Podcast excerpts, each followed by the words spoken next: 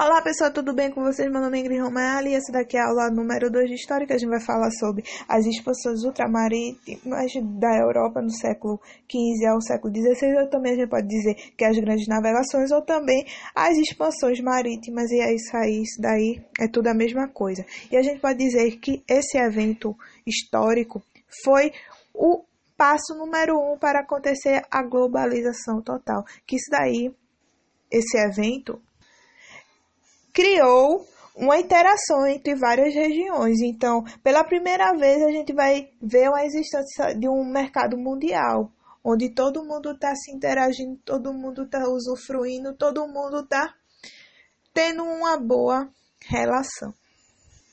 Ou não, né? A gente vai ver que aconteceu muitas coisas ruins a partir dessa expansão.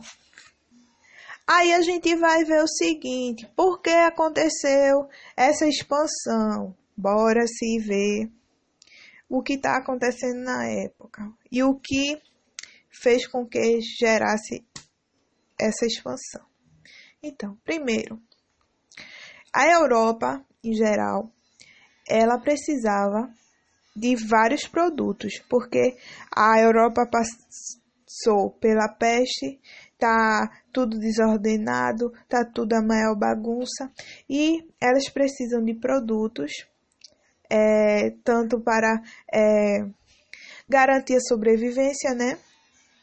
Como também precisava de especiarias, que são é, condimentos que vão fazer que esses produtos demorem um pouco mais para se estragar Além disso, é, aquela, aquele povo da Europa gosta de um ouro, gosta de, de diamante rubi, aí então eles também precisavam disso, porque nessa época é o mercantilismo voltado no metalismo, então precisava desses metais para a cunhagem de moeda da época. Precisava também de quê? De algodão, de tecido. Por quê? Porque na época até hoje em dia a gente precisa de quê? De roupa. Comida, roupa, a gente precisa. E lá também na Europa é muito frio, né? Aí é que precisam mesmo de roupa para ficar quentinho. Aí eu falei tudinho que a Europa precisa, né? E de onde é que a Europa vai tirar esses produtos? Vou dizer de onde ela vai tirar. Ela vai tirar do Oriente ou também das Índias. Oriente e as Índias são a mesma coisa porque as Índias, na época, era tudo que era que não era Europa. E o Oriente também era tudo que não era Europa. Então é tudo num balaio só. Aí tudo era dependia disso. E esses produtos, primordialmente, eles vinham da Índia, daquela, da, do subcontinente indiano é, Índia, Paquistão, Bangladesh, Nepal, Butão, Sri Lanka, Maldivas, Brunei, Camboja, Filipinas, Indonésia, Laos, Malásia, Myanmar, Singapura, Tailândia, Timor-Leste, China. Isso é uma região que era exportadora desses produtos para a Europa. E o que foi que aconteceu? Esses produtos eles eram eram levados inicialmente para a Europa através de uma rota terrestre. Só que o que aconteceu? É, essa rota ela foi dominada pelos ingleses. Aí os ingleses conquistou essa rota durante a Guerra dos 100 Anos. Aí, tipo, os ingleses, é, além de demorar esses produtos chegar lá na Europa, é, os produtos chegavam super caros devido é, passar por vários intermediários, demorar chegar lá. Aí, depois de um tempo, surgiu uma nova rota, que era a rota feita pelo Mar Mediterrâneo. E o que foi que aconteceu? Os mouros, que são os muçulmanos, os islamistas é, dali da África, dominou aquela área e também A Itália, junto com as suas cidades de Genebra e Veneza, dominou aquele comércio naquela área. Ela dominou aquele monopólio. Então, esses dois, dois povos passou a administrar aquele fluxo é, exportador, importador pelo mar Mediterrâneo. E porque Portugal, Espanha e os outros países é, é, tentaram iniciar expansão ultramarina, porque esses mouros, esses italianos, além de comprar taxas exorbitantes, é, também é, também nos exportavam uma boa quantidade é, desses produtos. Sempre ficava faltando produto, não atendia todo mundo. Aí esses foram os motivos preponderantes para os países é, dali da Europa tentar querer arrumar uma nova rota para chegar nas Índias. Aí entra a questão dos países pioneiros às grandes navegações, né? Então, o que é, favoreceu esses países entrar com a expansão marítima foi a, a familiaridade com os oceanos, porque eles já pescavam, embora seja com embarcações um pouco simplórias, né? É, então, o primeiro país a se desenvolver nessa questão foi Portugal. Por que Portugal foi o pioneiro dessa expansão? Primeiro, Portugal ele tem uma posição geográfica maravilhosa, está de frente para o mar, está de frente para o Oceano Atlântico. Então, ele isso favoreceu. Segundo, Portugal tem um governo centralizado, diferente dos outros países que o rodeava. Porque, se vocês se lembrarem antigamente, é, na época medieval, é, a Europa por inteiro era dividida em feudos. Então, Os feudos se guerreavam entre si, os, cada um feudo tinha um tipo de moeda, aí isso dificultava a questão de comercialização e Portugal ele era um estado moderno por conta disso, porque ele era centralizado, tinha uma única moeda, tinha um líder. Então isso facilitou bastante a questão da administração do território português. Outra coisa, Portugal não estava enfrentando nenhuma guerra. Portugal estava de boinha, estava na paz. E vocês podem até me perguntar: e Espanha? Por que a Espanha não foi primeiro do que Portugal? Porque Espanha estava tendo guerra, estava tendo uma guerra com os mouros, porque os mouros, os árabes, os muçulmanos, os islâmicos, eles invadiram o território é, da Espanha. E importante lembrar que nessa época a Espanha não era totalmente unificada. A Espanha era formada por quatro reinos. Aí, tipo, também isso dificultou a, o pioneirismo, ele não era centralizado e também a questão das guerras que eles estavam enfrentando é, com os árabes.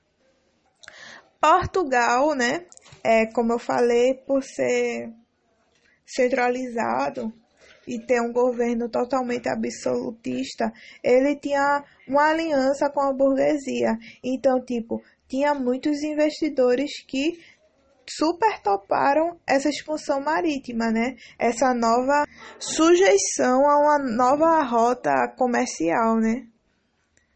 E também, né, quando Portugal viu isso, essa questão é, de navegar o mar, ele teve que é, mudar totalmente a questão estrutural de, do que se entendia como navegação. Então foi criada é, a escola de Sagres, que era uma escola totalmente voltada para a navegação, onde eles trabalhavam muito com bússolas, astrolábios, quadrante, balestilha e o sextante, que daí são aparelhos super importantes para a navegação, como também a criação de novas caravelas, né?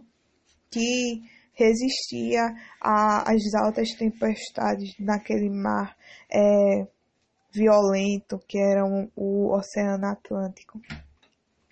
Aí, pronto, falei as coisas que favoreceram Portugal, né? Aí agora a gente vai começar a questão da expansão de fato. É lógico que Portugal, logo na primeira expedição, não achou logo as Índias. Foram várias, várias, várias, várias expedições que Portugal fez. Foi em torno, digamos assim, a primeira expedição para a conquista de chegar é, com a, através da, dessa nova rota até até Calicut, né, que é as Índias ali no Oriente, eles demoraram cerca de 83 anos. Veja isso, demorou muito tempo. Então a gente, eu vou listar algumas conquistas que Portugal conseguiu diante dessas expedições. A primeira delas eu vou citar que é Celta. Eles conseguiram Celta em 1415, que é um local que se encontra na África. Depois eles conseguiram o Cabo do Bojador em 1438. Após isso, é, em uma próxima expedição, junto com Bartolomeu Dias, né? É, eles chegaram ao Cabo das Tormentas, né? Por que tem esse nome Tormentas? Porque todos os navegadores que passavam por ali eles não conseguiam passar aquele cabo por conta da questão do mar naquela região ser muito violenta e também além ter muita pedra e a, acabava as navegações, embarcações é, eram naufragas, eram naufragadas. Então, isso daí foi uma conquista inexplicável para o povo da época.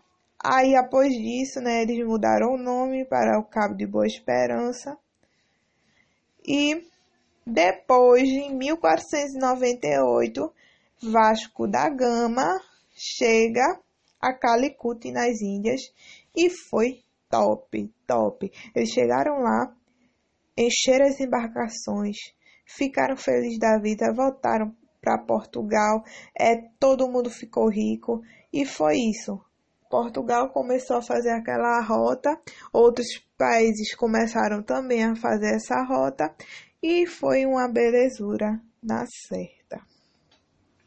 E é importante lembrar, né, que Enquanto Portugal estava conquistando esses lugares, ele estava sempre instalando fortes e feitorias, fortes e feitorias. Por que feitorias? Feitorias era como se fossem galpões onde eles armazenavam é, mantimentos, água e a, os fortes, né? Para caso alguém queira invadir aquela região que já era dele, eles partiam para a briga porque vocês não podem se esquecer, né, que esse percurso demora demais e a comida na época apodrecia muito rápido, né?